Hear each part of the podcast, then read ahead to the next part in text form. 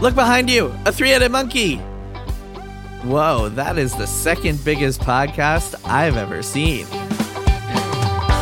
Welcome to Triple Click, where we bring the games to you. Today, we are talking about the iconic video game series Monkey Island. What is the deal with it? Today, we shall discuss. We will tell you exactly what the deal is.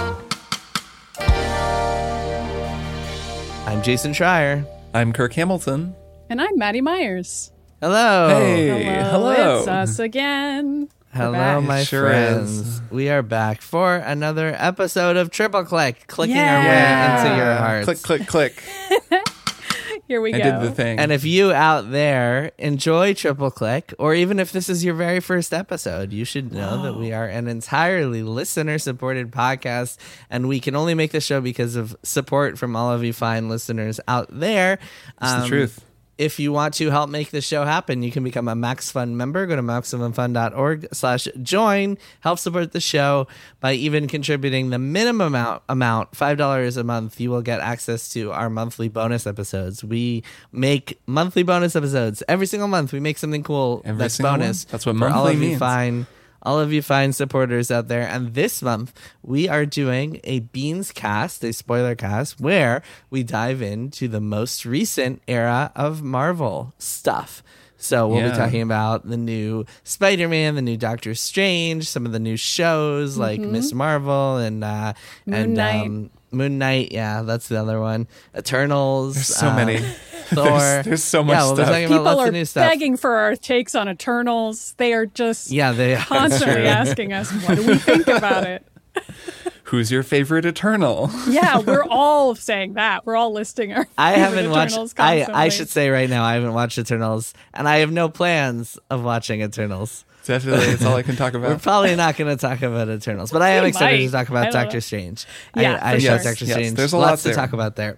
So that'll be our our late our July bo- bonus episode. We do one every month. We'll have more in August, September. In fact, August we might be doing one of my favorite TV shows of all time that is about to come to an end. Hint, hint. Uh, very excited about that one, but we'll announce that closer to then. And, And yeah, go to Gilligan's maximumfun.org. I can't believe it's. co- I It's said finally finally. ending. Gilligan's He's Island making is. it uh, out. we're finally gonna see if he makes it off that island. If the if the professor and his wife Mary Ann. can all make it off. Um, I don't think I've ever seen the last episode of Gilligan's Island.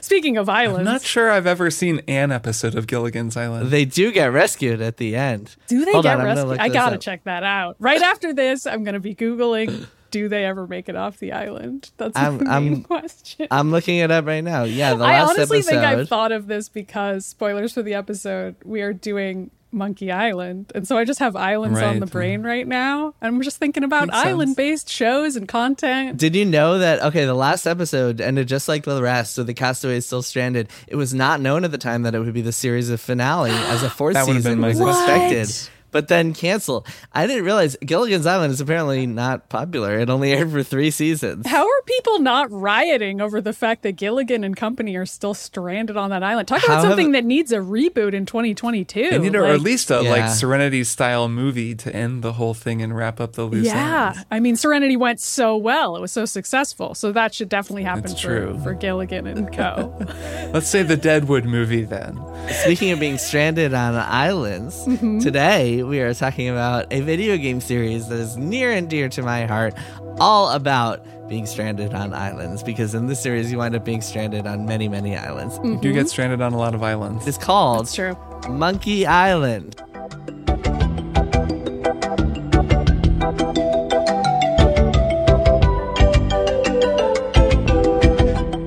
Monkey Island is, is a brilliant series of video games, and we are that we are of course talking about today because a new one was just announced in April. Ron Gilbert, who is the creator of the series and the director of the first two games, um, announced that he is returning to the franchise that made him popular. He is making a game literally called Return to Monkey Island that'll be out later this year. And for people like me, that was extremely, extremely exciting news because Monkey Island is, like I said, a series that I have a lot of uh, a deep love for. I grew up playing the games. I played them all. I loved them all.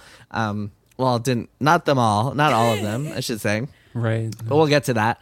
Um, and yeah, it's it's it's one of the first games that like just made me crack up. It, one of the funniest games ever made. One of the first funny games. Um, it was uh, part of my love for like it. It helped ignite my love for those LucasArts adventure games back in the day, and I just uh, loved everything about it. But um, before we get into kind of like a brief overall explainer of the Monkey Island series and how it kind of ebbed and flowed over the years, I'm curious to hear from you two. Did you two grow up playing it? Kirk, why don't you start? Because I think you did, right? You play you played it as a kid. I definitely did. Um, this is one of the first video games I've ever played. It was a huge influence on me and a huge part of my love of video games. Um, I played the first, The Secret of Monkey Island, which I believe I didn't. I didn't play it in 1990, the year that it came out. I probably played it a year or two after that. But I mean, I played it not the CD-ROM version that had spoken dialogue. I was playing an original version, and then eventually I did have it on CD-ROM. And I have so many memories associated with that game. That'll always be the game in this series that I think that I just associate with the series because I think it's the only one I've played all the way through. I've actually never finished Monkey Island 2, though I know that one is beloved and is kind of the the pinnacle or seen as the pinnacle of the series by a lot of people. But for me, it was Monkey Island 1.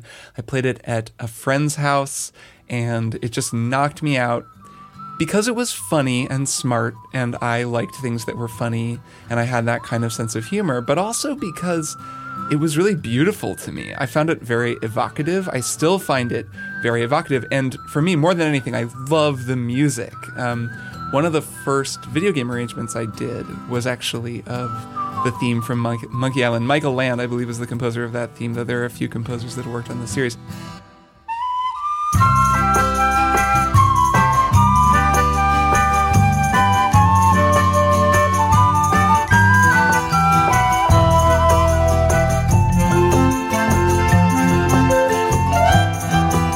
And that music oh my gosh, like that opening music that we played at the the beginning here when you were introducing the series.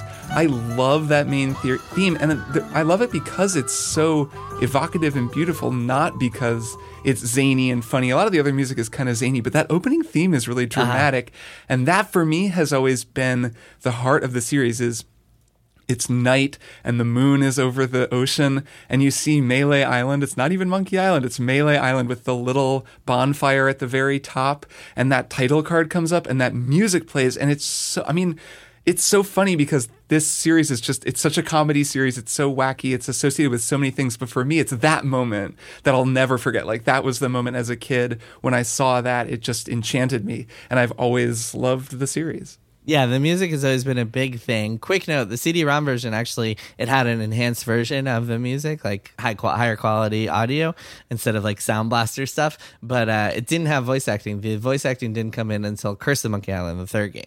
Oh, okay. Yeah, th- it's funny that then maybe I did have the CD-ROM because I know eventually I had the CD-ROM because you could put the CD-ROM into your CD player and listen to the soundtrack, which I did uh-huh. obsessively uh-huh. and memorize all of the music.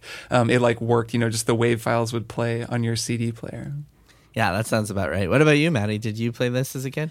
Absolutely not. I wish I had though because I think I would have really loved it. Uh, I didn't play these until way later. So there was a 2015 remaster of Grim Fandango, which is also a Tim mm-hmm. Schafer LucasArts game that I think is also just much beloved. Um, and I played that and reviewed it for Paste and at the time was like I should check out some of these other games and I know I checked out Monkey Island. I think I only played the first one and I maybe didn't even beat it and I have very faint memories of that. So before this episode, I looked up a let's play of it and I watched all of the first game. And there are many let's plays. oh, yeah.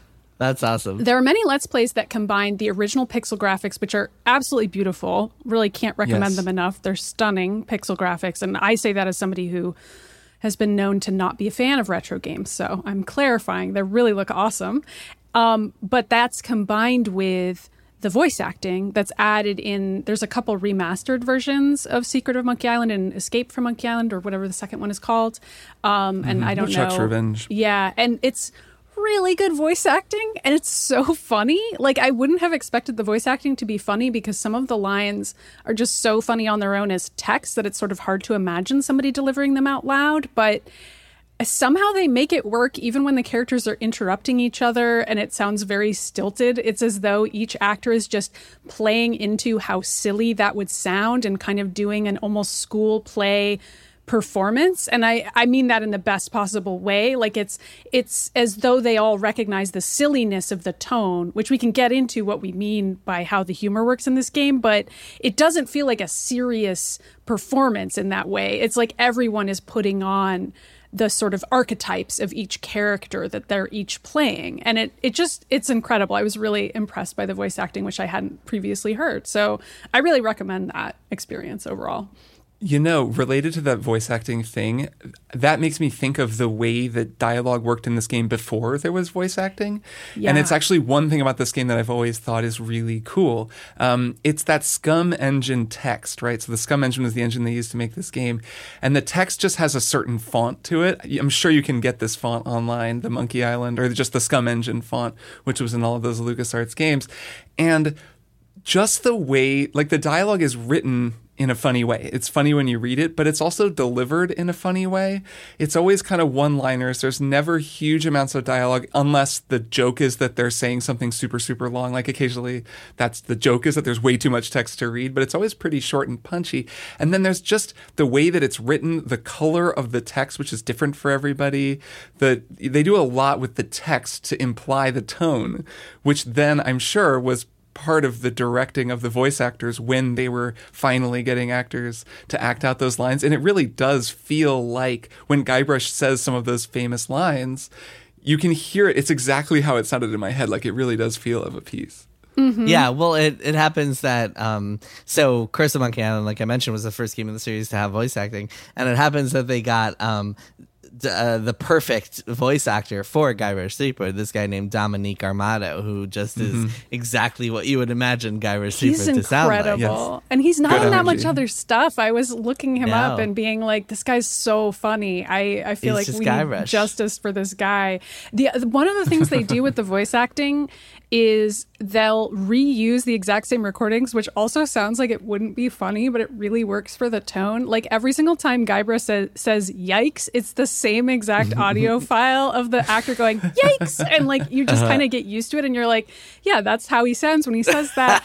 but there are also like repeated lines where it's like you know, Guybrush will be fighting with somebody and they'll be like, no, you aren't. And he'll be like, yes, I am. And then they reuse the exact same identical sound clip of the other character going, no, you aren't. And he'll be like, yes, I am. And you're like, what? Like, no one talks like that. But the fact that it sounds so stilted is just hilarious in practice. And I've, I've never even heard a game do something like that where it's sort of playing with the idea of recorded dialogue repeating itself. Yes. The one thing that's unfortunate about the remastered version of Secret of Monkey Island is that there's no way to get just the voice acting with the original graphics. Right, which is why people keep editing it in the Let's Play that I saw. Uh-huh. Like there uh-huh. is also a fan made mod that I kind of wish I just installed and played instead of watching a Let's Play where people have taken the voice acting and put it with the original pixel graphics and oh, that's that smart. seems like the best smart. possible way that's to replay the, way the first game.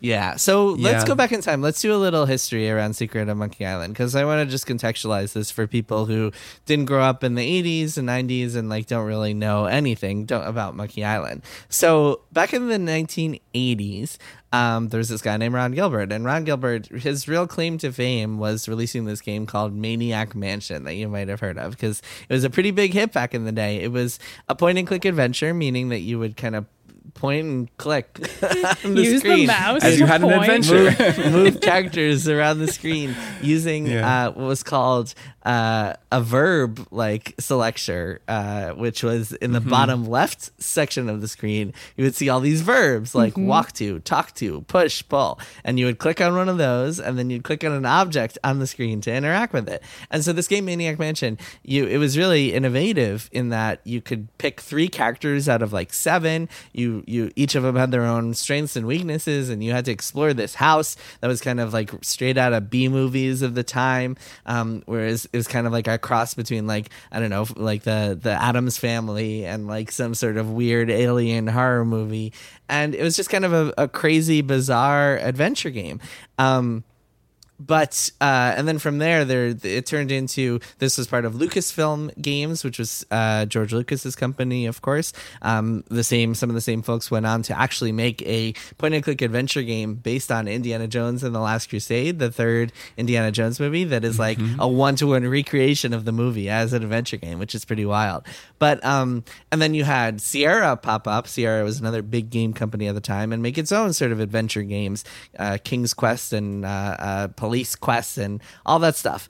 Um, but what mm-hmm. Ron Hero Gilbert Quest. eventually figured out, yeah, Hero Quest. What Ron Gilbert eventually figured out, and this was really the moment of brilliance for Monkey Island, was that um, it was actually really frustrating how often you could die in these games because point and click adventure games are really a lot about trial and error, about experimenting to see like, oh, how do I solve this puzzle? Is it gonna do I use this object? Do I use that object? And in games like Maniac Mansion and then all of Sierra's games, if you didn't do things fast enough, if you didn't do things in the right order, you could die and like have to restart from a previous save. So Monkey Island, Secret of Monkey Island, which was inspired by the Pirates of Carib- the Caribbean ride uh, at Disneyland, mm-hmm. among other things. And in fact, there's some characters in, in Monkey Island that are like straight out of the the ride. Mm-hmm. I think mm-hmm. Otis, one of the characters, is like like copied from the ride uh, from Disney. But um, mm-hmm.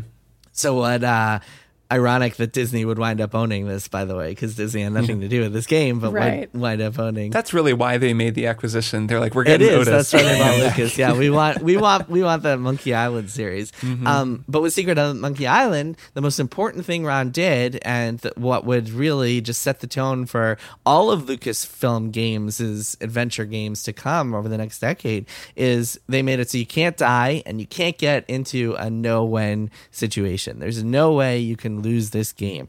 Um, you are at peace to explore in whatever way you can. You could try, um, experiment with stuff. Uh, back in the day, man, there was this game called Return to Zork, which was a graphical adventure version of the Zork series, and like mm-hmm. it had the most this the stupidest thing ever. Where if you didn't pick up this bond plant thing right at the beginning of the game, it was called a bonding plant or something, and if you didn't dig it up just right, you would screw yourself over. But you wouldn't know this until like twenty hours into the game, and then it would be like, hey, to get in here, you need a bonding plant, and you the you as the player would be like, what, like a bonding plant?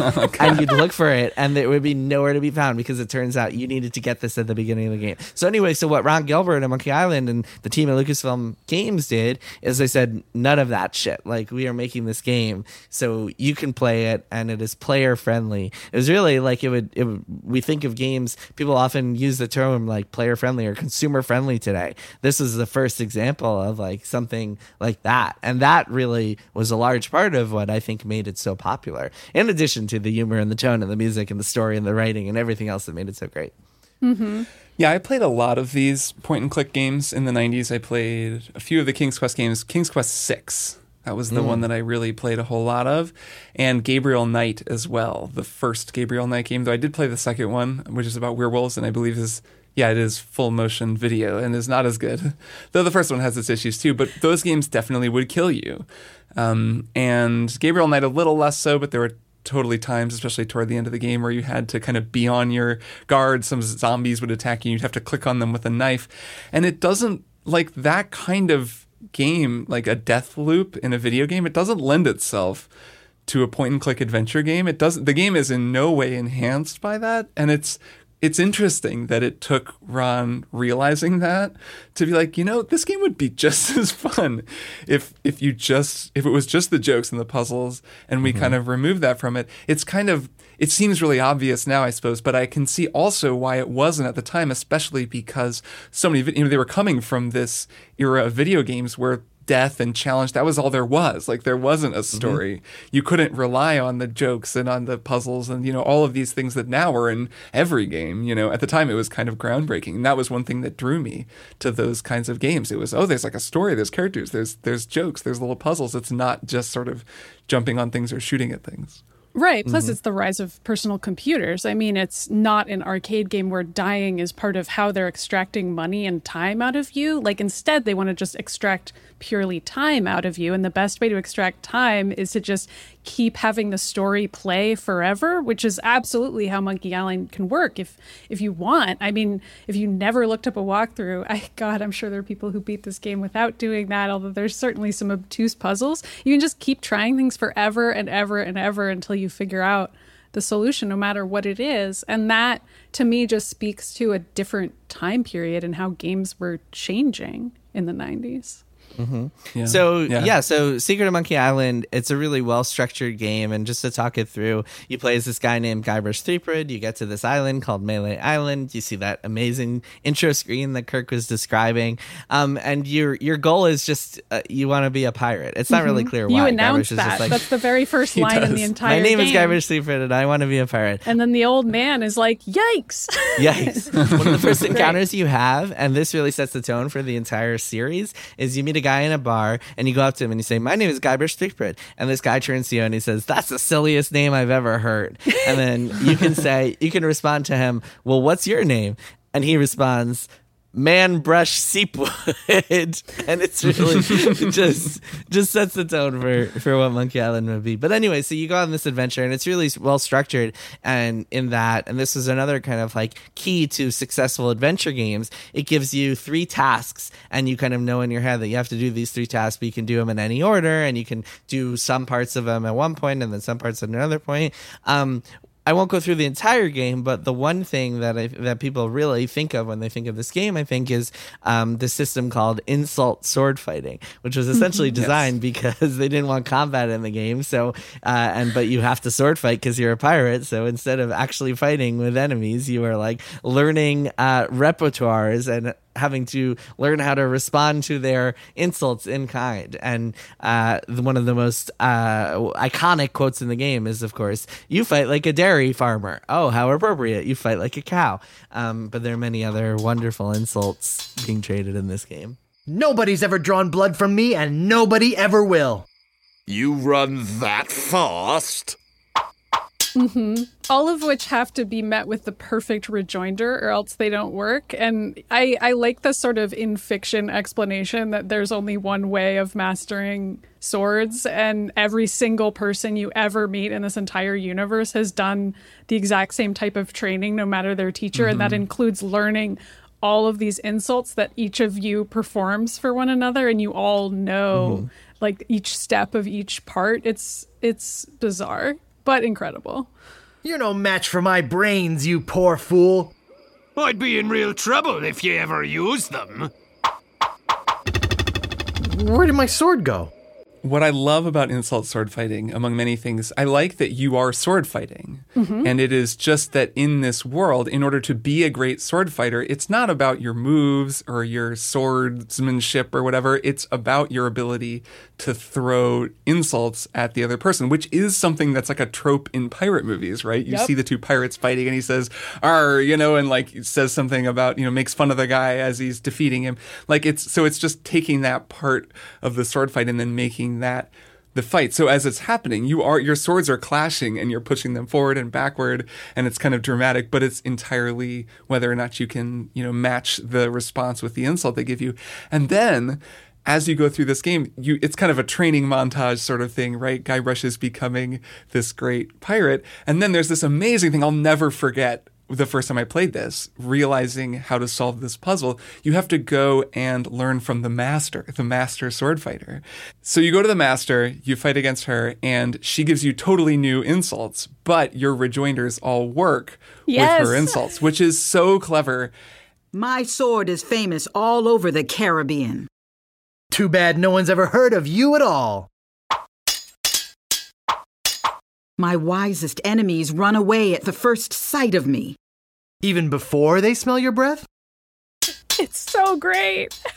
and um and just the fact that it's it's mirroring something that is like true to the story of becoming a great sword fighter mm-hmm. in that you have to learn all the moves but then you have to learn to be adaptable and you know whatever like you've seen this in a million different movies where someone learns how to be a great fighter but in this case it's just insults and you just have to be adaptable with your responses and it's also it's the writers showing off that they're so clever that they can make these jokes work on two different levels and give you funny rejoinders to a whole new set of insults which is just really clever and very it's like the quintessential monkey island thing to me Um, so throughout Secret of Monkey Island, Guybrush meets uh, the governor, Elaine, falls in love with her. They fight off the zombie pirate LeChuck and live happily ever after until the sequel, which uh, is called Monkey Island 2 LeChuck's Revenge, comes out a year later, um, is its own kind of unique beast. Um, has uh, a lot of puzzles that I think have aged pretty well, having gone through recently, and then some that are just incredibly esoteric and silly and have not aged well at all. But Monkey Island 2 in some ways is a better game. Um, it's certainly more polished and got a lot more like it's the the developers have clearly learned a lot more lessons from the first game. Um, it takes you to more places. There's more variety of like backgrounds and objects and puzzles to solve. Um, the quest is a lot bigger, and it's another game that is just like completely awesome and hilarious and full of craziness, including the ending, um, which is truly ridiculous. Um, at the very end of this game, uh, LeChuck reveals to you that he is your brother, uh, reveals to Guybrush that they are brothers.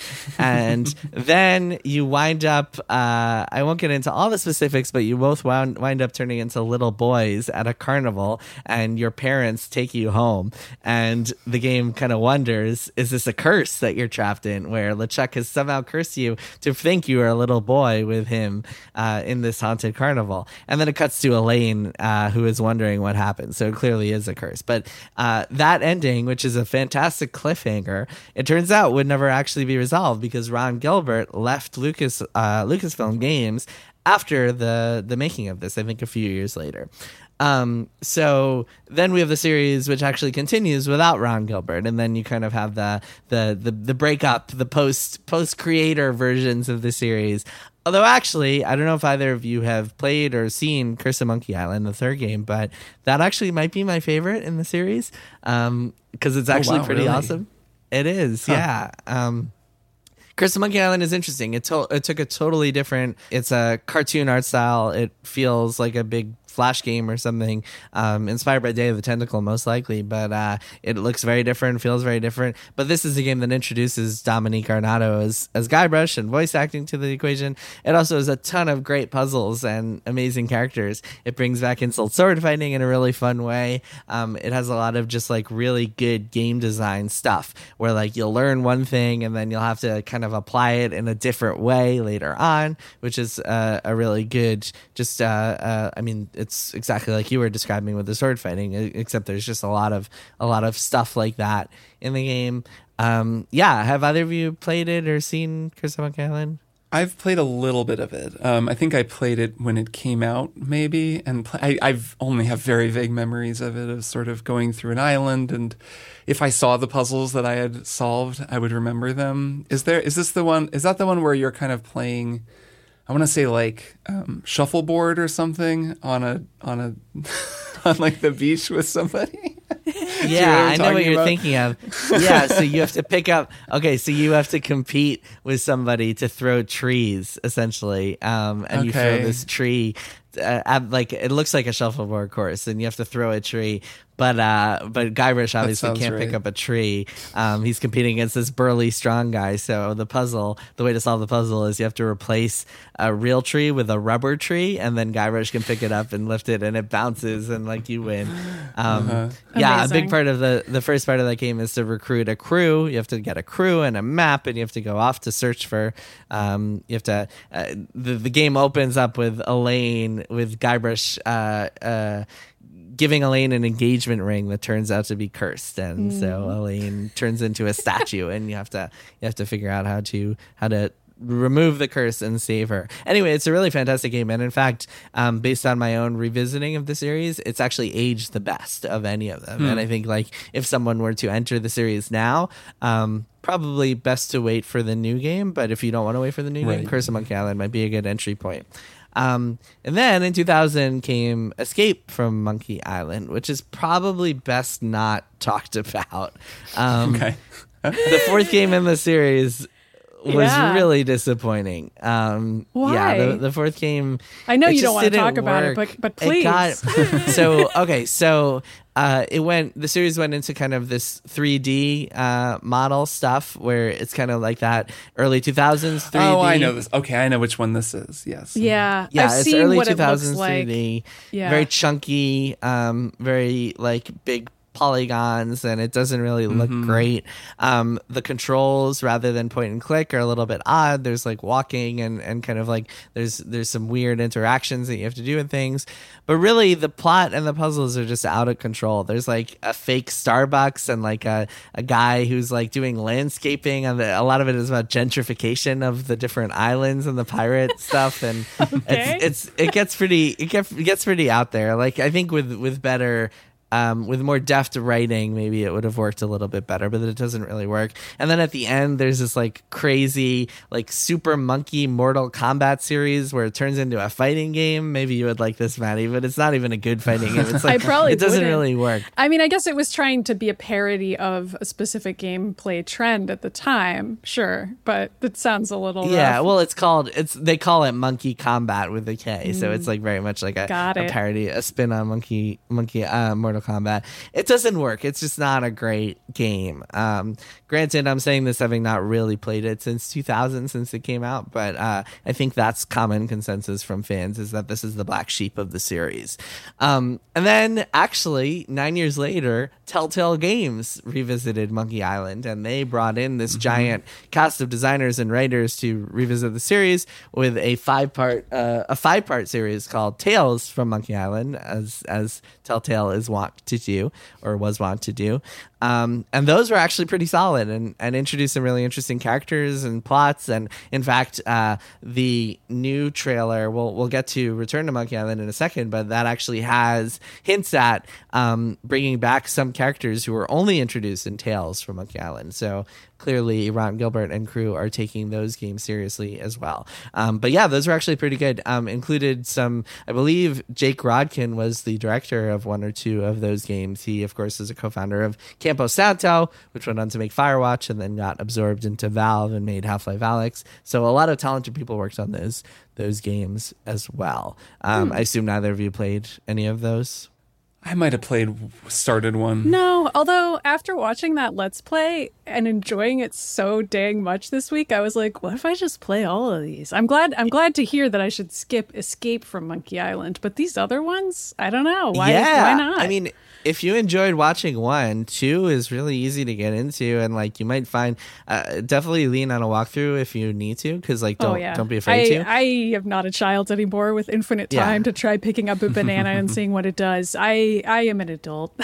I need a walkthrough for this Um, and yeah, I'd be curious to hear your take on it. You could play them on the Steam Deck. Um, Curse of Monkey Island really aged well, like I said, and then yeah, the Tales games are pretty cool. The Tales games definitely feel the most modern, um, and they don't actually feel like other Telltale because this was they came out before the Walking Dead game that really set the Telltale Right. like archetype. So these games feel a little bit more like proper point and click adventure games than like Telltale games, quote unquote.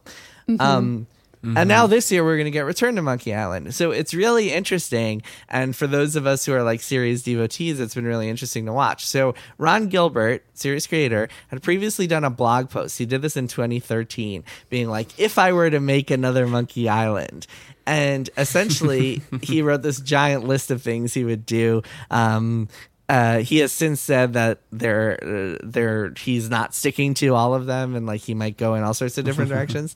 But one of them was that like he would ignore everything that happened after he left, and it would, this would just be like his own version of Monkey Island Three. Since then, he's definitely scrapped that idea because the trailers feature characters who, that were introduced after Monkey Island Two, and he also got the same voice cast that was in Curse of Monkey Island and beyond. So he's clearly uh, he and Dave Grossman, who has returned as well, are clearly like honoring some of the games that came afterwards. But with this game, we're finally going to see what he intended to do after that crazy, weird carnival cliffhanger ending, in which Guybrush is an eight-year-old boy. So I'm so so curious to see what happens in this game.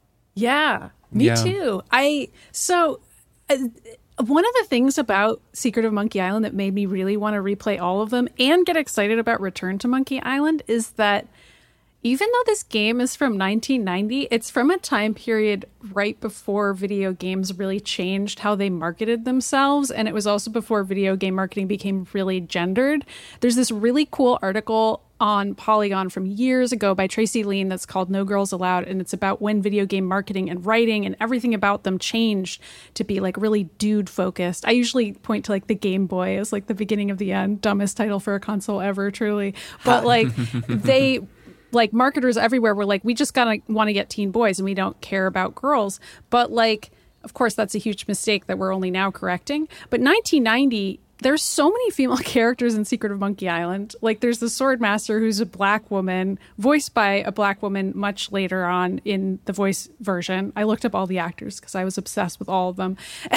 and there's like multiple badass women characters. Like Elaine is basically Elizabeth Swann. I know we haven't even talked about the Pirates of the Caribbean of it all, but she really is like the original action heroine. And that is really cool to see. And it's like these are the kinds of things where you might hear like, "Oh, this is a really old video game. It's probably going to be really racist, really sexist, whatever."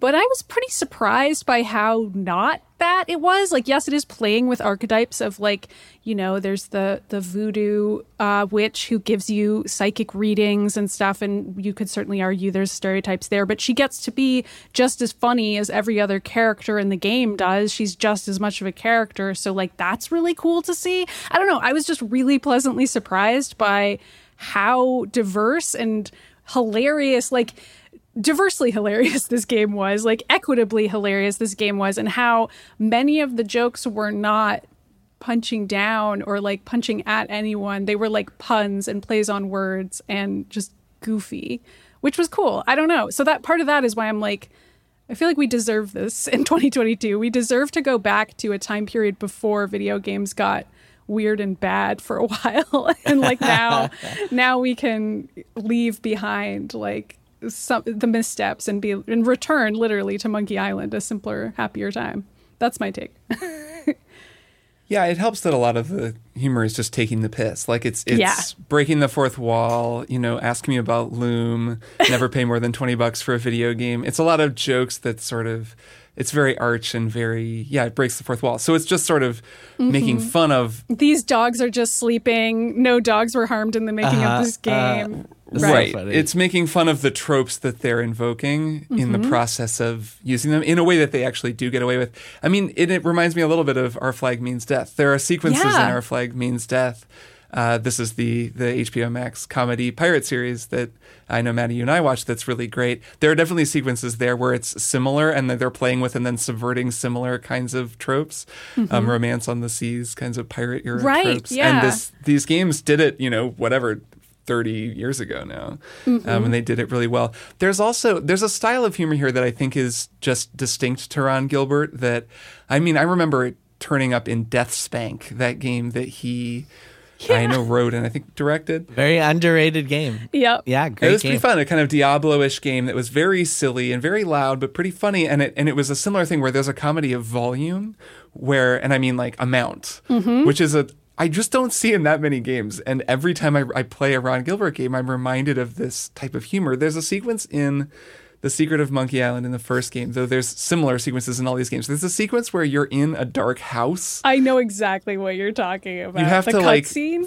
part where you have no it's- control. Well, there's a right. There's a sequence where you do right, and you're kind of doing things, and then soon you, I guess, you do lose control. But Mm-hmm. you're you're in a darkened house, and you can't see what's going on, and you're just seeing prompts, and I don't even remember what they are, but they're ludicrous, and they grow more and more Yes. ludicrous. So it starts with you know it's using the verb system basically: pick up faces, feel wall, touch light switch. But then soon it's like grab rubber lips, like wrestle rubber lips away from mime. I'm making these up, but they just and it's implying this whole. That's essentially what they are. Like you leave and then you go get a file and you're like, I'm going to use this file to break into a safe or whatever to steal something. And then when you come back, you're like, use file on giant rhinoceros's toenails. And then when you're done with that, use the file to break open this lock. And it's like, why is that an option? But you can't see what's happening. You just see the prompts and they're all equally silly. And I don't know, that's like a, a video game joke. Like it's it's not even a joke on anything. Right.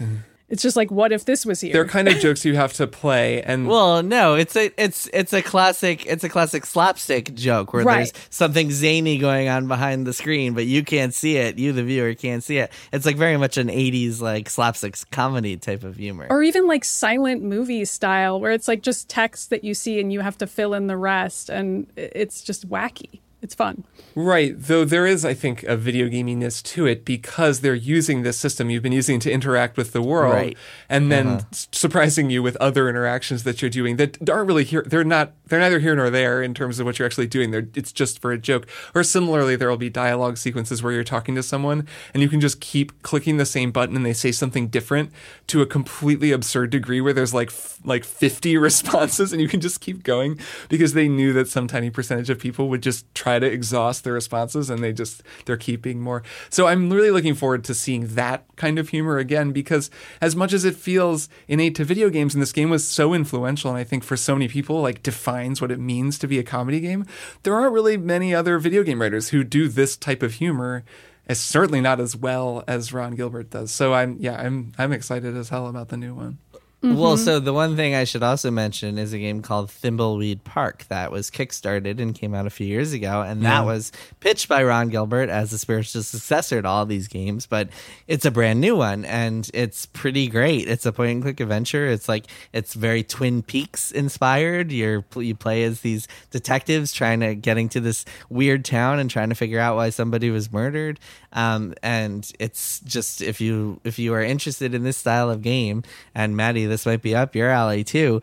Thimbleweed Park is essentially a brand new one that is like feels like a modern game. Hated the ending to that game, but that's, That's another right. I story. didn't like- I never That's finished it. story. Also very meta. You play uh, one of the characters is a, a girl a who game wants to design developer. LucasArts adventure games, right? So- Yeah, yeah. There's a lot of uh, expect lots of fourth wall breaking in any Ron Gilbert game. Um, All right. Well, we will have to all visit. We'll see, Maddy, if you play some of these other games, but we'll definitely all have to play Return to Monkey Island when that comes Oh, out. yes. Hopefully, Absolutely. Hopefully, still on track for later this year. Very much looking forward to that. And uh, yeah, why don't we take a break and then we'll be back with one more thing.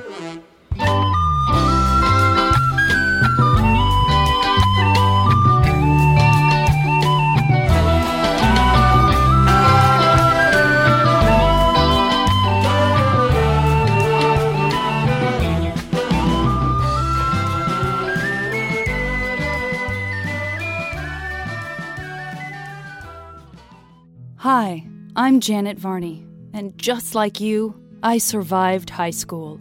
And we're not alone. On my podcast, The JV Club, I invite some of my friends to share the highs and lows of their teen years, like moments with Aisha Tyler, But when you're a kid, the stakes are just pretty low. Go to school, try not to get in trouble, get laid. Jameela Jamil, I watched television probably every waking hour during that time when I was shit faced on medicine. and Dave Holmes. We talked and talked, and then everybody left. It was just us two, and I was like, I love you. Learn how you too can be a functioning adult after the drama and heartbreak of high school. Every week on the JV Club with Janet Varney. Find it on Maximum Fun or wherever you get your podcasts. This is a judgment free show. Hi, I'm Biz, host of One Bad Mother. Whether you're a parent or just know kids exist in the world, join us each week as we honestly share what it's like to be a parent. I signed my stepson up for a camp that is actually in another state. I feel really stupid, and I don't think we're going to get the money back. And then he found out that the car manual is a book about cars. So now he's reading our car manual. We ha- are. I, I, ah! So join us each week as we judge less, laugh more, and remind you that you are doing a great job. Download One Bad Mother on MaximumFun.org, and yes, there will be swears. And we are back for one more thing. Maddy, kick us off. I know you're excited about this one. I am excited. So, you two know, but the listener gets to hear the great news for me and no one else who can get one of these. I finally got a Steam Deck. I'm in love. I'm in love with it. It's wonderful. It's life changing. Mm-hmm. I can lie on the couch and play video games. It's all I ever wanted to do. I have been playing a lot of games on the Steam Deck. I have been playing Dark Souls on the Steam Deck. that's a great way to play Dark Souls. I've also Sure been playing Power Wash Simulator on the Steam Deck, which is a Mm. wonderful game that I had never played before. And now I can just play it on the Steam Deck. I got it as a birthday present from the one and only Nico. And it is incredible anytime I get kind of frustrated with Dark Souls because I still haven't finished Sen's Fortress because it's really hard and there's a lot of lizard guys shooting lightning at me. Those lizards. I can just go and play Power Wash Simulator and just spray a van until it's clean and then I'm relaxed. and pretend it's Sen's Fortress. yes. Uh, so, but really, this is a lifestyle choice. I've sort of tricked myself into being able to talk about multiple games here, um, but it's a lifestyle choice. It's a it's the fact that I can play games while watching TV with Dina, or she's watching something that I'm not super interested in, but I just want to hang out with her. Kirk, you talked about doing that too with Emily, and that just sounded so appealing to me, and it's it's really changed things. I also struggle um, a lot because I am at my desk all day at my gaming computer where I also work, and it can be kind of tough to you know clock out for the day and then be like, and now it's time to relax by looking at the exact same screen Mhm. I was already looking at all day. So I've tricked myself by looking at a slightly different screen in a different room. And it really is, it really is life changing. Um, just sort of broadly, I feel like the Steam Deck and the existence of the Switch have signaled a change to how people think about games and the idea of a mm-hmm. handheld game. I also feel like, just anecdotally, I've heard people talk about mobile games differently too in, in the intervening time, and just the idea of having a mobile game you play while you watch TV, as opposed to people constantly associating handhelds with commutes because people don't really have commutes anymore. Well, some people still do, but many of the people that I know do not anymore. So they're more thinking about things they can play when they are in a different room or like, you know, n- lying in their bed or lying on the couch. And that's just a different way of either spending time with the other people who live in your apartment or house or just getting away from the screen where you already spent all day working. And that's Yeah. pretty rad. So I, I know people are probably sad that they can't get a Steam Deck. It's still very difficult to get them. And I feel for you. But also, the Switch is pretty cool too. So at least there's that, I guess. Those are my Here's Steam the Deck portable thoughts. gaming. Also, I mean, you guys don't don't have to deal with this, but also perfect for parents who like Yeah. have to be in the same room as their child, but but uh, Mm-hmm. want to do something else that Mhm. not reading to their child or playing with their child's stuffies. hmm You can just kind of look up now and then and make sure they're not dead yet, and Exactly. and get back to AI the Somnium Files Nirvana initiative or whatever the heck it Exactly. is. well, I'm playing that on Switch, but yes. Sure. There's something appealing just about being able to pick the whole video game up and then Yeah. carry it around and have it be a little thing in your hands rather than the feeling of plugging into the video game, which I feel when it's on a big screen is like the Mhm. game exists as this big, heavy, large thing that I'm plugging myself into. I don't know. It maybe that sounds really obvious, or I'm No, not I explaining get well. it. I think you know, it's like it's a little thing. You just carry it around, and then you turn it off, put it down, pick it up. It makes it a lot easier to just play a game for a little bit, play a lot of Uh-huh. games. It's like it changes the way that it feels a little bit in an important way. It does. And I feel like there are certain games that just seem as though they fit that. Dark Souls is one of them because I feel like playing it a little bit at a time is a great way to play. And Power Wash Simulator and other soothe-core games, as Kirk would say, fit that paradigm Mhm. really well too, where it's just playing it for a little while is exactly the right thing to do as opposed to feeling like you're booting it all the way up on a computer. I don't know why that's psychologically different, but it Mhm. is. And it's just I don't know. It's better it on a definitely Steam is. Having the sleep mode, I think that's what makes the Yes. biggest Yeah. difference, the sleep mode. Because on a computer, you're generally not going to like put your computer in sleep while you have a game running. You're going to close the game and then put your No. computer in sleep mode or shut it down. But with the Steam Deck, you just press the button and then press it, put it back on, and that really just makes such a huge psychological difference. Mhm. It makes it feel like such a so much less of an effort to put on a new game. Um, when you're looking at your computer, you might be like, "Oh, now I have to go open up Steam and then wait for Dark Souls to load. It's going to take me, even if like it doesn't actually take that much more time. That psychological barrier is such a big difference." Mm-hmm. Yeah. Yeah. So now Mhm. I'm just going to play even more video games, and I'm excited about my new life. As as you should, as you That's should. certainly what I've found. I've played a lot more video games because of this thing. Maybe I'm going to play Monkey Island 2 on it. I don't know. Seems like a good idea. Yeah, I wonder how a point and click adventure will feel because that's so mouse dependent. But Mhm. yeah, Yeah, you'll, that you'll have to let us trackpad know. is pretty good No, a it's mouse. great. Yeah, trackpad is great. It's not bad. You know, Power Wash Simulator is Yeah. also extremely mouse dependent. Not to go on and on, but like you are aiming the power washer at different areas. So there is sort of a shooter component to it. Yeah, I mean, I played Divinity Original Sin 2. It was all mouse. I play with mouse and keyboard setup, not controller. in Okay, that game. fair It's fun. enough. Mhm. It's not too Fair enough. bad. It's not too bad. Kirk, what's your one more thing? My one more thing is a movie that I watched pretty randomly that I haven't seen since it came out in 2007. A movie called Michael Clayton. Have either of you seen Michael Clayton? No.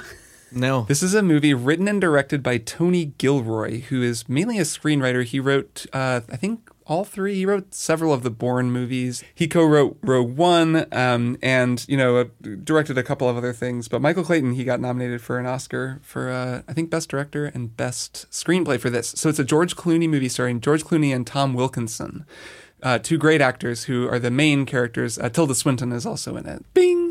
Kirk here as I edit the episode. I just wanted to mention that actually this movie got even more Oscar nominations than I remembered, and Tilda Swinton actually won for Best Supporting Actress, which is pretty cool, especially given how little screen time she has. Pretty remarkable performance. So yeah, I just wanted to mention that. Uh, okay, back to the show. Bing. So it's a a really just I I don't know why I watched it. I hadn't seen it since it came out. Um, it's just this very down the middle sophisticated legal drama. It's about a big corporate cover up, and um, Michael Clayton is George Clooney's character. He's a kind of corporate fixer who works for a law firm. And this is the law firm that's representing a sort of big, like, kind of agricultural, like, ag- agri-tech, like, conglomerate whose pesticide made a bunch of people sick. And it's just a kind of pretty straightforward story of corporate malfeasance being covered up. But it's really just anchored by the performances. It's, I don't know, probably about two hours long. And it was so cool to just watch this movie from 2007, an era that is a, fa- it's a fascinating era because no one has iPhones. The internet is treated very differently. There's a lot of people just calling one another on the phone. Communication is still kind of challenging in a way that it just isn't now. And also, so it's, it's interesting because of that time period. And then also in that time period, it's like 2007, George Clooney. So he's just, he's playing this kind of struggling guy. Like he's really slick because he's such a handsome guy. You just can't believe that George Clooney wouldn't be this smooth operator. But he's not Danny Ocean. He's, he's kind of a gambling addict. He's got some problems. His character is sort of, his life has fallen apart and you kind of learn this in little bits. But it's just, I don't know. It was a movie that I just recommend people watch it because I really enjoyed it. I, I just watching a very straightforward, well written, really well acted movie. Tom Wilkinson is so good in it. Clooney's great. The final shot of the movie is amazing. It's just a, a cool movie, and uh, I just wanted to recommend it to people. It's called Michael Clayton. It's on Netflix right now, at least, but it's it's one of those movies that's always on some streaming service. It's very easy to find, and uh, yeah, great movie. Really recommend it. Huh. Cool. Cool. Michael Clayton. Um, very random, but good, good choice. Yeah, I watched it really randomly. That's I, I wanted to, you know, I could talk about a bunch of new movies I watched, but I was like, I'm going to recommend this one because I think this is more Wow. likely that someone listening to this will That's go watch it because of this. Like Hmm. going to Blockbuster and just picking out a movie is the vibe Yeah. of that. I like it. That's what you get. You listen Yeah. to Triple Click. We don't do that random, enough, you know? Random movie pick. So true. Instead it. of like, oh, I got to watch the new Marvel thing or whatever. It's like I just watched this this Mhm. random thing from 2007, and it was really refreshing. No, it's Yeah. great. I'm I'm very happy for you. Um, I've been playing a video game. My one more thing is a video game, and it's called Steve Jackson Sorcery. And this is a game Yeah. that is by a company called Inkle, best known for 80 Days and Overboard, which was one of my favorite games of last year. Steve Jackson Sorcery actually came out a few years ago on phones. It was one of Inkle's first games, but Mm-hmm. it just got released on Switch, which is why I am playing it. And so this is based on a series of interactive choose your own adventure games from the 80s. So this is not a brand new thing or anything, but it feels like an Inkle game. So it feels like a piece of interactive fiction game. And if anyone out there has played 80 Days, imagine 80 Days, but like a fantasy swords and sorcery version. And that's essentially what this game is. So you play as this unnamed hero and you're sent off to go find a MacGuffin, some crown nonsense. Um, and you're dropped in this like big fantasy world full of lots of proper nouns and magic and orcs and goblins and crazy villagers and magic spells and all sorts of cool stuff. And you have to just pick a path and read your way through. And um and kind of decide what the best course of action is as you go. And it's really really cool. Um, it's like it's like I said, it's like a fantasy version of 80 days. You're just kind of like choosing your own path and and um, deciding, hey, do I want to like save this beggar or do I want to let him die because I don't have enough rations for both of us, or do I want to stop and take all this time in this ogre village to rescue the the chieftain's daughter from a cave, even knowing that the cave could kill me? And you're making just a lot of constant, interesting decisions all the time um, that have unexpected repercussions because something you do now might come back to like bite you a couple hours later or like you might get a key now that is super helpful later. I actually got a key that um, someone told me like use this uh, next time like if you ever find yourself trapped in such and such. And i used it because i was trapped somewhere and it turns out i used it in the wrong place so it broke in half and now i kind of might have screwed myself over if i ever Oh, wind no. up in the in the right place to do it.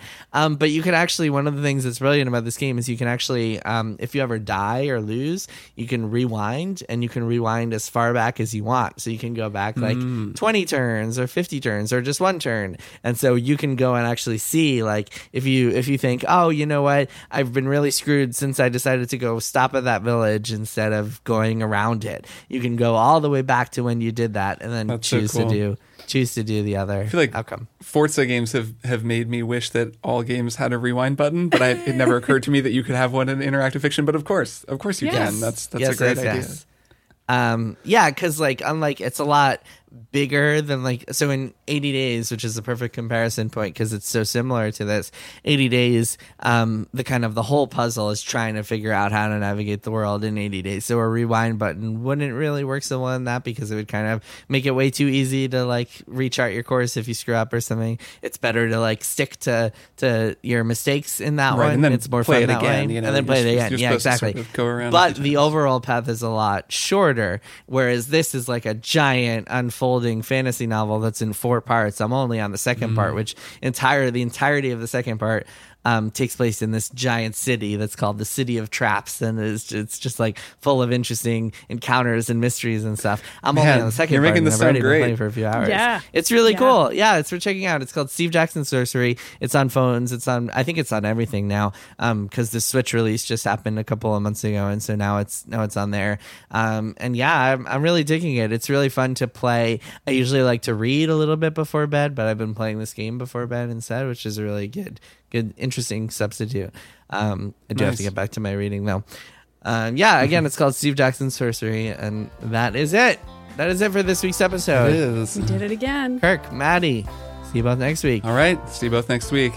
Bye. Triple Click is produced by Jason Schreier, Maddy Myers, and me, Kirk Hamilton. I edit and mix the show and also wrote our theme music. Our show art is by Tom DJ. Some of the games and products we talked about on this episode may have been sent to us for free for review consideration. You can find a link to our ethics policy in the show notes. Triple Click is a proud member of the Maximum Fun Podcast Network, and if you like our show, we hope you'll consider supporting us by becoming a member at MaximumFun.org/join. Find us on Twitter at TripleClickPod, send email to tripleclick at MaximumFun.org, and find a link to our Discord in the show notes. Thanks for listening. See you next time.